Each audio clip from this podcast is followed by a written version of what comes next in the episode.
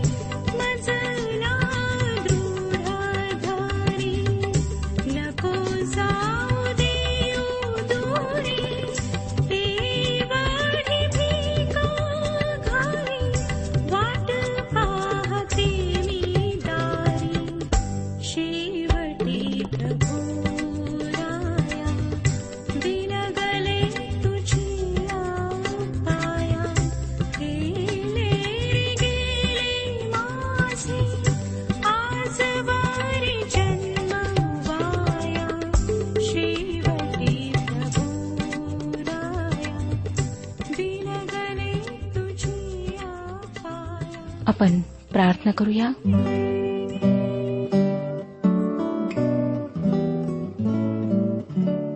प्रेमळ परमेश्वर पित्या प्रभू येशू ख्रिस्ताच्या दुःख सहनावर त्याच्या यातनांवर वधस्तंभावरील त्याच्या त्या मृत्यूवर आम्ही विचार करीत असताना तू आमचं मार्गदर्शन कर. आजच्या अध्ययनामध्ये तूच आमची मदत कर.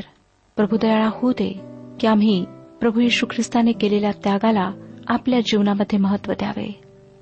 प्रभू यशू ख्रिस्ताच्याद्वारे आम्ही पापांची क्षमा प्राप्त करून घ्यावी. सार्वकालिक जीवन प्राप्त करून घ्यावे. आज प्रत्येकाबरोबर तू बोल. प्रत्येकाच्या जीवनात तू कार्य कर. जे आजारी आहेत प्रभू त्यांच्यावर आपल्या पवित्र रक्ताचा छिडकाव कर. आपल्या सामर्थ्य हाताचा स्पर्श त्यांना कर. त्यांना आरोग्य दे. जे दुष्टात्म्याने पीडित आहेत त्यांना तू दुष्टात्म्यांपासून सुटका दे. प्रत्येक कुटुंबामध्ये आज तुझं कार्य होऊ दे प्रभू. सर्वांना आशीर्वादित कर. प्रभू यशू ख्रिस्ताच्या गोड आणि सामर्थ्य नावात मागितले आहे म्हणून तो ऐक. आमेन. श्रोत्यानो मागच्या कार्यक्रमामध्ये आपण येशू ख्रिस्ताविषयीच्या एका अत्यंत महत्त्वाच्या स्तोत्राच्या अभ्यासाला सुरुवात केली. ते स्तोत्र म्हणजे बाविसावे स्तोत्र होय. येशू ख्रिस्त आपले स्वर्गीय वैभव सोडून या पृथ्वीवर एक सर्वसाधारण मानव बनून आला. त्याने आपल्या वधस्तंभावरच्या कठोर यातनामय मरणाच्या स्थितीमध्ये मानवजातीचे पाप स्वतःवर घेतले. तो त्यावेळेस पाप बनला व परमपित्याने त्याच्या पित्याने त्याचा त्याग केला. तेव्हाची त्याची दारुण स्थिती या स्तोत्राच्या पहिल्या वचनात आपण वाचली. अतिशय एकाकीपणा त्याने यावेळेस अनुभवला. बावीसावे स्तोत्र आणि चार पाच आणि सहा वचनांमध्ये तो काय म्हणतो पहा? आमचे पूर्वज तुझ्यावर भाव ठेवीत ते तुझ्यावर भाव ठेवीत असत आणि तू त्यांना मुक्त करीत होतास. ते तुझा धावा करीत आणि मुक्त होत ते तुझ्यावर भाव ठेवीत आणि निराश होत नसत. मी तर कीटक आहे मानव नव्हे. मनुष्यांनी निंदिलेला लोकांनी धिक्कारिलेला आहे. येशू ख्रिस्ताने असे उद्गार काढण्याचे कारण हे की त्या पापाच्या किळसवाण्या ओझ्याने तो अस्तित्वाच्या अगदी खालच्या पातळीवर पोहोचला होता. यशयाचे पुस्तक त्रेपन्नावा अध्याय तिसऱ्या वचनात त्याच्याविषयी म्हटले आहे तुच्छ मानिलेला मनुष्यांनी टाकिलेला क्लेशांनी व्यापिलेला व व्याधींशी परिचित असलेला असा तो पुरुष पाहून लोक तोंड फिरवीत व त्याला तुच्छ लेखित आणि त्याला आम्ही मानले नाही. श्रोत्यानो या ठिकाणी वधस्तंभावरच्या येशूचे हुबेहूब वर्णन आम्हाला दिसते. कीटक हा जो शब्द या वचनात वापरला आहे तो कॉकस नावाच्या कीटकासाठी आहे. त्या काळात यहुदी लोक मंडपाचे पडदे किरमीची रंगात रंगविण्यासाठी या कीटकाचा उपयोग करीत. म्हणून जेव्हा येशू ख्रिस्त म्हणाला मी कीटक आहे तेव्हा त्याचा प्रतिकात्मक अर्थ असा होतो की तो ज्याने असे म्हटले की तुमची पातके रक्ताप्रमाणे लाल असतील तर ती मी बर्फाप्रमाणे शुभ्र करू शकतो. तोच तो ख्रिस्त आहे. श्रोतनो केवळ ख्रिस्ताचे पवित्र निर्दोष व शुद्ध रक्त तुमच्या जीवनातला अपराधाचा डाग मिटवू शकते काढून टाकू शकते. आपल्या पतीला राजाचा खून करण्यास प्रवृत्त करणारी लेडी मॅकबेथ त्या अपराधाच्या तीव्र जाणीवेने वेडी झाली. व रात्री झोपेमध्ये फिरण्याची सवय तिला लागली. आपले तळवे मेणबत्तीच्या प्रकाशात न्याहाळत असताना तिला सतत जाणीव व्हायची की त्याच्या राजाचे रक्त तिच्या तळहातावर लागले आहे.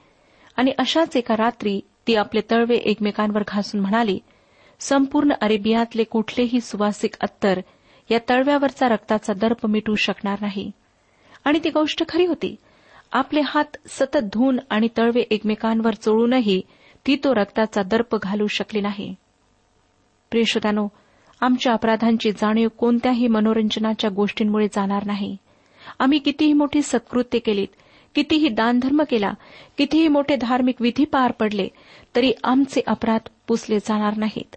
आमच्या अंतकरणाला टोचणारी पापाची जाणीव नष्ट होणार नाही. केवळ प्रभू यशू ख्रिस्ताचे कलवरीच्या वधस्तंभावर सांडलेले रक्त ती जाणीव बुजवून टाकू शकते. आमच्या हृदयावरचा पापाचा डाग घालून टाकू शकते. काय आपण त्या वधस्तंभावर खिळलेल्या येशू ख्रिस्ताकडे पाहत आहात? त्याच्या यातना त्याचे दुःख त्या ठिकाणी उपस्थित असलेल्या लोकांनी नुसती मजा पाहणाऱ्या लोकांनी अधिक तीव्र केले. त्याच्या डोळ्यांनी पहा की त्याला त्या ठिकाणी काय दिसत आहे. प्रभू येशू ख्रिस्ताने केवळ आत्मिक एकाकीपणास त्या वधस्तंभावर पेलला नाही तर मानसिक यातनाही पेलल्यात. बावेसावे स्तोत्र सात आणि आठ वचने आम्हाला सांगतात मला पाहणारे सर्व माझा उपहास करीतात वाकुल्या दाखवितात थट्टेने डोके डोलवितात ते म्हणतात त्याने परमेश्वरावर आपला हवाला टाकीला आहे. तो त्याला मुक्त करो. तो त्याला सोडवो कारण तो त्याचा आवडता आहे. श्रोत्यानो या वचनाची येशू ख्रिस्ताच्या जीवनातली सत्यता तुम्हाला शुभवर्तमानात वाचायला मिळेल. या ठिकाणी येशू ख्रिस्त वधस्तंभावर असताना त्याला पाहणारे त्याच्याशी कसे वागले हे जसेच्या तसे आम्हाला वाचायला मिळते. जर लोकांच्या जमावाच्या हातात एखादा अट्टल गुन्हेगार सापडला तर ते त्याला मार देतात. जेव्हा त्याला फाशीची शिक्षा होते तेव्हा ते पाहण्यासाठी त्याच्या अवतीभोवती मात्र कुणी गर्दी करीत नाही. परंतु येशू ख्रिस्ताच्या बाबतीत मात्र तसे झाले नाही. एकतर तो निरपराध असताना द्वेष करून त्याच्या शत्रूंनी त्याला दोषी ठरवले. रोमी सरकारने त्याला वधस्तंभावरच्या मरणाची शिक्षा द्यावी अशी तजवीज केली. आणि प्रत्यक्षात जेव्हा तो वधस्तंभावर टांगलेल्या स्थितीत होता तेव्हा त्यांनी त्याच्याकडे टक लावून पाहिले. त्याचा उपहास केला. त्याची टर उडविली. ही तर क्रौर्याची अगदी खालची पातळी आहे. जणू काही मानवी स्वभावातला सर्व नीचपणा सर्व कटुता सर्व विष त्यावेळेस या येशूच्या शत्रूंद्वारे त्याच्यासमोर त्या थट्टेच्या रूपात ओतले जात होते. विषारी साप एखाद्या प्राण्याच्या शरीरात आपले विषारी दात घुसवून त्याच्या शरीरात आपले विष ओतून तिथून निघूनही जाईल. परंतु मानवजात तर त्या विषारी सापापेक्षाही विषारी व नीच आहे. कारण तिने देवाविरुद्ध बंड केले आहे. अजूनही ती देवाविरुद्ध बंड करीत आहे. देवाने त्या वधस्तंभावर आपला एकुलता एक पुत्र मानवाच्या पाप मुक्तीसाठी पापार्पण म्हणून वाहिला. पण तरीही आजपर्यंत त्या पुत्राचा धिक्कार करणे त्याची कुचेष्टा करणे त्याला धुडकावून लावणे जाणून बुजून त्याचा अभ्यर करणे या सर्व गोष्टी मानव करीत आला आहे. श्रोत्यानो आजही देवाच्या आज्ञांचा भंग करून आम्ही येशूच्या त्या शत्रूंसारखेच दुष्टपणाने विष ओकत आहोत. असे आम्ही कोठवर करीत राहणार? एवढी कुचेष्टा अवहेलना आणि मानहानी होणे त्याने त्या शत्रूंविरुद्ध शाप उच्चारला नाही तर त्यांच्यासाठी त्याने मध्यस्थीच केली. तो पित्याला म्हणाला हे पित्या ह्यांना क्षमा कर कारण हे काय करीत आहेत हे त्यांना समजत नाही. देवाची अपरिमित अप्रतिम व असीम प्रीती ही अशी आहे श्रोतानो बावीसाव्या स्तोत्राची नऊ आणि दहा वशने आपण वाचूया. परंतु मला उदरातून बाहेर आणणारा तूच आहेस.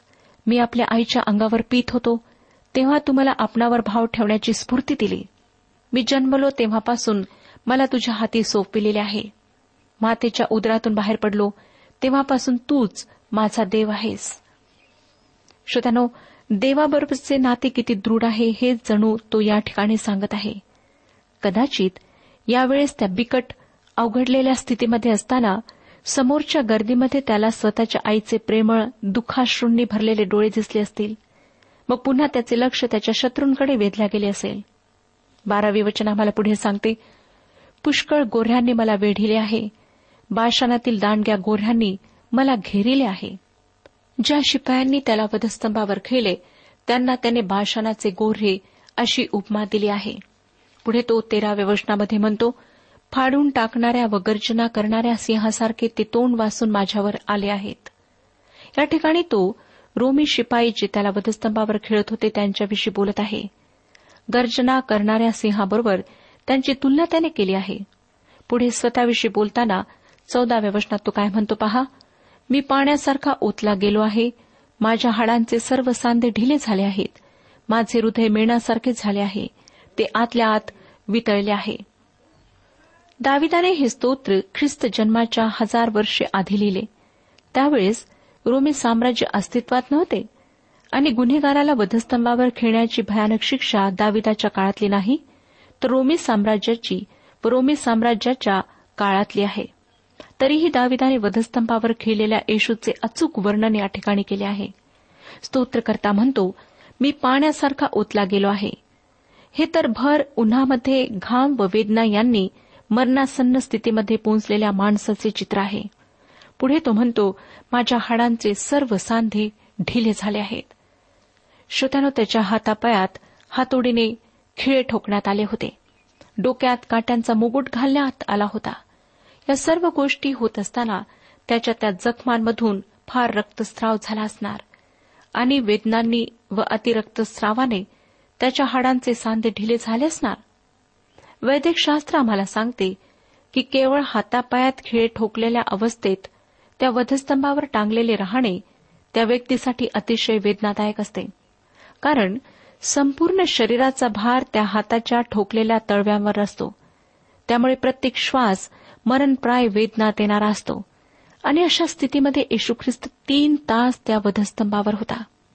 प्रत्येक श्वास म्हणजे जगण्याची एक असहाय्य असह्य व क्लेशदायक धडपड. हे सर्व सहन करताना तो मनातच म्हणाला असेल माझे हृदय मेणासारखे झाले आहे ते आतल्या आत विरघळले आहे. या वेदना श्रोत्यानो किती भयानक किती असह्य असतील याची तुम्ही व मी कल्पना करू शकत नाही. भर उन्हामध्ये इतक्या प्रचंड वेदना सहन करीत असताना तो घामाने चिंब झाला असेल. शरीरातले सर्व पाणी सुकून जाते याची त्याला जाणीव झाली असणार. आणि साहजिकच भयंकर तहानही लागली असणार. पंधरावे वचन आम्हाला पुढे सांगते. बावीसावाध्याय पंधरावे वचन पहा. माझी शक्ती आटून खापरीसारखी झाली आहे. माझी जीभ माझ्या टाळूस चिकटली आहे. तू मला मरणाच्या धुळीस मिळवित आहेस. श्रोत्यानो त्या वधस्तंभावर लटकलेल्या स्थितीत अगदी मरणास तयार अतिप्रमाणात घामाच्या धारा वाहत असताना त्याला तहान व्याकुळ करते. वधस्तंभाच्या पायथ्याशी उभे असलेले ते लोक ऐकतात मला तहान लागली आहे. श्रोत्यानो या वेदना सहन करीत असताना त्याच्या मुखातून शब्द बाहेर पडतात मला तहान लागली आहे. तो म्हणतो आहे तू मला मरणाच्या धुळीत मिळवित आहेस. त्या मरण यातना तो केवढ्या धैर्याने पेलत होता आम्ही त्याच्या कोणत्याही यातनांची कल्पना करू शकत नाही. परंतु एक गोष्ट मात्र करू शकतो ती ही की माझे स्वतःचे दुःख माझ्या वेदना ख्रिस्ताला काय समजणार तो माझ्या जागी थोडीच आहे असे म्हणण्याचा अरेरावीपणा आपण टाळू शकतो. कारण आमच्या दुःखाच्या कितीतरी पटीने अधिक असे त्याचे दुःख होते. त्याच्या वेदना होत्या आणि त्या त्याने स्वखुशीने तुमच्या आणि माझ्याकरिता झेलल्या. नंतर सोळा ते अठरा वचने आपण वाचूया. कुत्र्यांनी मला वेढिले आहे दुर्जनांच्या टोळीने मला घेरिले आहे. त्यांनी माझे पाय हात विंधिले आहेत. मला आपली सर्व हाडे मोजिता येतात. ते माझ्याकडे टकलावून पाहतात. ते माझी वस्त्रे आपसात वाटून घेतात आणि माझ्या झग्यावर चिठ्ठ्या टाकतात. श्रोत्यानो या सर्व प्रचंड अवहेलनेतून येशू ख्रिस्ताला जावे लागले. रोमी शिपायांनी त्याची वस्त्रेही आपसात चिठ्ठ्या टाकून वाटून घेतली. आम्हाला ख्रिस्ताच्या नीतिमत्वाची वस्त्रे घातली जावी त्यासाठी त्याला त्या सर्व अवहेलनेतून जावे लागले. आम्ही देवाच्या समक्षतेमध्ये येण्यास लायक बनावे याकरिता तो तीन तास त्या वधस्तंभावर त्या यातनामय स्थितीत टांगलेला राहिला. शुभवर्तमानांमध्ये दिलेले येशू ख्रिस्ताच्या वधस्तंभावरचे मरणाचे वर्णन हे बावीसावे स्तोत्र व यशया संदेष्टाच्या पुस्तकातला त्रेपन्नावा अध्याय या तीनही उतार्यांचे नीट वाचन करा. या तीनही उतारांमध्ये पुष्कळ मोठे काळाचे अंतर आहे व हे उतारे वेगवेगळ्या काळात वेगवेगळ्या लोकांनी लिहिलेले आहेत. मग त्यांच्यामध्ये एवढे साम्य कसे आहे? याचे कारण हे आहे श्रोतानो की पवित्र शास्त्राचे हे सर्व लेखक पवित्र आत्म्याने प्रेरित झालेले होते. पवित्र आत्म्याने त्यांना वेगवेगळ्या प्रकारे प्रभू परमेश्वराची मानवजातीविषयी तारणाची योजना प्रकट केली आणि ती त्यांनी नोंदून ठेवली. आणि काळाची पूर्तता जेव्हा झाली तेव्हा ती योजना येशू ख्रिस्ताच्याद्वारे पूर्ण झाली. प्रभू परमेश्वर आदी व अंत आहे. तो प्रारंभ व शेवट आहे आणि तो पुढे घडणाऱ्या गोष्टी आधीच विदित करतो जेणेकरून त्याच्या लोकांनी त्या योजनांसाठी स्वतःची तयारी करावी आणि त्याच्या मानवजातीसाठी असलेल्या सर्व योजना त्याने आपल्या सेवकांच्याद्वारे पवित्र शास्त्रामध्ये नोंदून ठेवलेल्या आहेत. त्याने त्या तुम्हाला व मला प्रगट केलेल्या आहेत. यशाचे पुस्तक सेहेचाळीसावा अध्याय आठ ते अकरा या वचनांमध्ये त्याच्याविषयी अनास्था बाळगणाऱ्या लोकांना धमकावून तो म्हणतो अहो फितुरी लोकांनो हे लक्षात आणून दृढ व्हा हे ध्यानात वागवा. प्राचीन काळापासून घडलेल्या गतगोष्टी स्मरा आणि समजा की मीच देव आहे. दुसरा कोणी देव नव्हे. मज समान कोणीच नाही. मी आरंभीच शेवट कळवतो. होणाऱ्या गोष्टी घडण्यापूर्वी त्या मी प्राचीन काळापासून सांगत आलो आहे. माझा संकल्प सिद्ध होईल. माझा मनोरथ मी पूर्ण करेन. उगवतीकडून मी हिंस्र पक्षी बोलावतो. माझे कार्य साधणारा मी दूर देशाहून बोलावितो. मी बोलतो असे घडवूनही आणतो. मी योजितो ते शेवटास नेतो. प्रियश्रानो हे शब्द साधारण मानवाचे नाहीत. ही खऱ्या व जिवंत व सामर्थ्यशाली प्रभू परमेश्वराची वाणी आहे. तिच्याकडे दुर्लक्ष करण्याचे मूर्ख धाडस मानवजातीने करू नये. कारण तो असेही म्हणाला आज जर तुम्ही त्याची वाणी ऐकाल तर रानातल्या परीक्षेच्या दिवशी इस्रायली लोकांनी चिथावणी केल्याप्रमाणे आपली मने कठीण करू नका. तेथे तुमच्या वाडवडिलांनी कसोटीस लावून मला पारखिले व चाळीस वर्षे माझी कृत्ये पाहिले. त्यामुळे त्या पिढीला कंटाळून मी म्हणालो हे सर्वदा भ्रांत मनाचे लोक आहेत. त्यांनी माझे मार्ग जाणले नाहीत. त्याप्रमाणे मी रागाने शपथ वाहून म्हणालो हे माझ्याबरोबर विसावा भोगावयाचे नाहीत. श्रद्धानो तो विसावा. परमेश्वराने दिलेला विसावा या पृथ्वीवरच्या तुमच्या वास्तव्यामध्ये तुमच्यासाठी दिलेले आहे. आणि दुःख कष्ट व पाप यापासून दिलेला मृत्यूनंतरचा त्याच्या पवित्र समक्षतेमधला तो विसावा आहे. मला माहीत आहे की आज तुमच्यापैकी अनेकांनी आपली अंतकरणे येशू ख्रिस्ताविषयी कठीण केलेली आहेत. त्याच्या वधस्तंभाच्या पायथ्याशी त्याची कुशेष्टा करणाऱ्यांपैकी त्याच्या तोंडावर थुंकणाऱ्यांपैकी तुम्ही एक आहात. तुम्ही त्या रोमी शिपायांपैकी एक आहात. परंतु आज तुम्हाला प्रभू पिता पवित्र आत्म्याच्याद्वारे मोठ्या कळकळीने सांगत आहे की मागे फिरा. आपले अंतकरणे देवाच्या पुत्राविषयी कठीण करू नका. युगानुयुगापासून देवाने सिद्ध केलेल्या योजनेला ठोकर मारू नका. नाहीतर तुम्ही न्यायाच्या दिवशी ठोकर खाल. तुम्ही परमेश्वराने तुमच्यासाठी सिद्ध केलेल्या विसाव्यामध्ये कधीच येऊ शकणार नाही. ही कदाचित तुम्हाला धमकी वाटेल. परंतु श्रोत्यानो ही धमकी नाही. हे एक कळकळीचे आर्जवाचे सांगणे आहे. तुमच्या ख्रिस्ताकडे येण्याने आमच्या लोकांच्या संख्येत भर पडेल म्हणून आम्ही तुम्हाला हे सांगत नाही. त्यात आमचा काही एक फायदा नाही. फक्त एकच होणार आहे की तुमचा तुमच्या निर्माणकर्त्याशी ख्रिस्तामध्ये समेट होणार आहे. देवपित्याबरोबरचे तुमचे नाते सुरळीत होणार आहे. आणि ख्रिस्ताने तुम्हाला कबूल केल्याप्रमाणे तुम्हाला तुमच्या दुःखांपासून कष्टांपासून विसावा मिळणार आहे. प्रभू येशू ख्रिस्ताने मानव देह धारण करून त्या वधस्तंभावरचे लज्जास्पद मरण सोसले. त्याच्या मनातले त्यावेळेसचे विचार बावीसाव्या स्तोत्रामध्ये प्रकट झालेले आहेत. आता आपण एकोणीस ते एकवीसवी वचने वाचूया. तर तू हे परमेश्वरा मला अंतर देऊ नको. हे माझ्या सामर्थ्या माझ्या साह्यासाठी त्वरा कर. तू माझा जीव तरवारीपासून सोडीव. कुत्र्याच्या पंजातून माझा प्राण सोडीव. सिंहाच्या जबड्यापासून मला वाचीव. रान बैलांनी मला शिंगावर घेतले असता तू माझा धावा ऐकला. श्रोत्यानो या ठिकाणी तीव्रता व्यक्त करण्यासाठी शिंगाचे अनेक वचन मूळ हिब्रू भाषेमध्ये वापरण्यात आले आहे. ज्या वधस्तंभावर येशू ख्रिस्ताला खेळण्यात आले तो वधस्तंभ आपण आज पाहतो तसा गुळगुळीत दोन पट्ट्यांचा बनवलेला असा नव्हता? तो एकाच लाकडाचा किंवा झाडाचा बनलेला ओबड धोबड असा होता. वधस्तंभासाठी असलेला ग्रीक शब्द झुलॉन याचा अर्थ झाड किंवा वधस्तंभ असा होतो. म्हणजे एक लाकडाचा तुकडा म्हणता येईल. प्रेषितांची कृत्ये तेरावा अध्याय एकोणतीसाव्या वचनात आपण वाचतो. मग त्याचविषयी लिहिलेले सर्व पूर्ण करून त्यांनी त्याला खांबावरून म्हणजे झाडावरून उतरवून कबरेमध्ये ठेवले. श्रोतानो मला रान बैलांनी शिंगावर घेतले असे जेव्हा स्तोत्रकर्ता म्हणतो तेव्हा येशूचे त्या ओबडधोबड झाडावर लज्जास्पद मरण अभिप्रेत आहे असे वाटते. अनेक चित्तवेधक विधानांपैकी हे एक चित्तवेधक विधान आहे की रान बैलांनी मला शिंगावर घेतले असता तू माझा धावा ऐकला. इब्री भाषेत ह्याची तीव्रता प्रगट करण्यासाठी अनेक वचन वापरलेले आहे. रान बैलाचे शिंग परंतु मुळात एकच शिंग आहे. बरीच वर्षे असं मत होतं की रानबैल हा दंतकथेतील प्राणी आहे परंतु आता नुकत्याच झालेल्या शोधावरून असं प्रकट झाले आहे की हा प्राणी हत्तीपेक्षा आकाराने लहान पुष्कळसा गेंड्यासारखा असतो. कधीकधी त्याला जंगली बैल म्हणण्यात येते. दुष्ट आणि क्रूर ह्या प्राण्यांपैकी प्रत्येक प्राणी दुसऱ्यांना मारणारा होता. त्यांना एकच शिंग होते.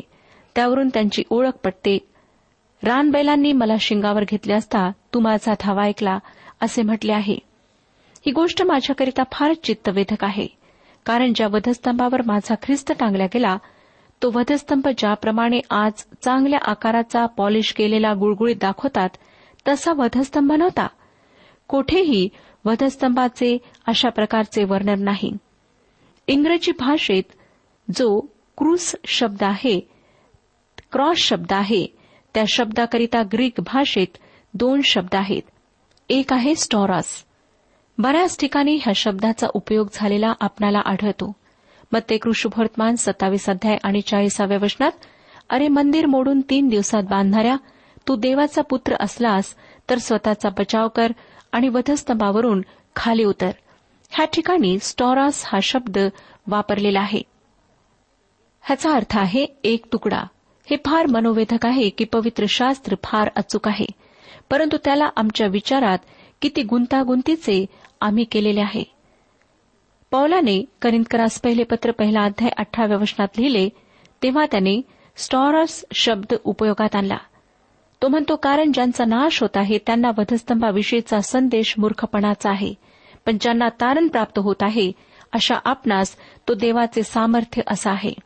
दुसरा शब्द आहे झुलॉन ज्याचे इंग्रजीमध्ये क्रूज किंवा झाड असे भाषांतर करण्यात आले आहे. ज्याचा अगदी सोप्या भाषेत अर्थ आहे लाकडाचा तुकडा.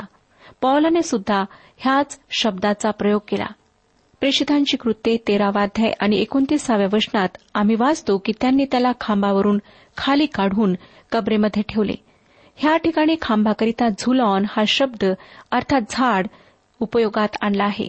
श्रोत्यानो ह्या दोन शब्दांविषयी अधिक माहिती आम्ही पुढच्या कार्यक्रमात पाहणार आहोत. म्हणून पुढच्या अध्ययनात अवश्य भाग घ्या. परमेश्वर आपणा सर्वांस आशीर्वाद देऊ. आजच्या उपासना कार्यक्रमात परमेश्वराच्या जिवंत वचनातून मार्गदर्शन आपण ऐकलं.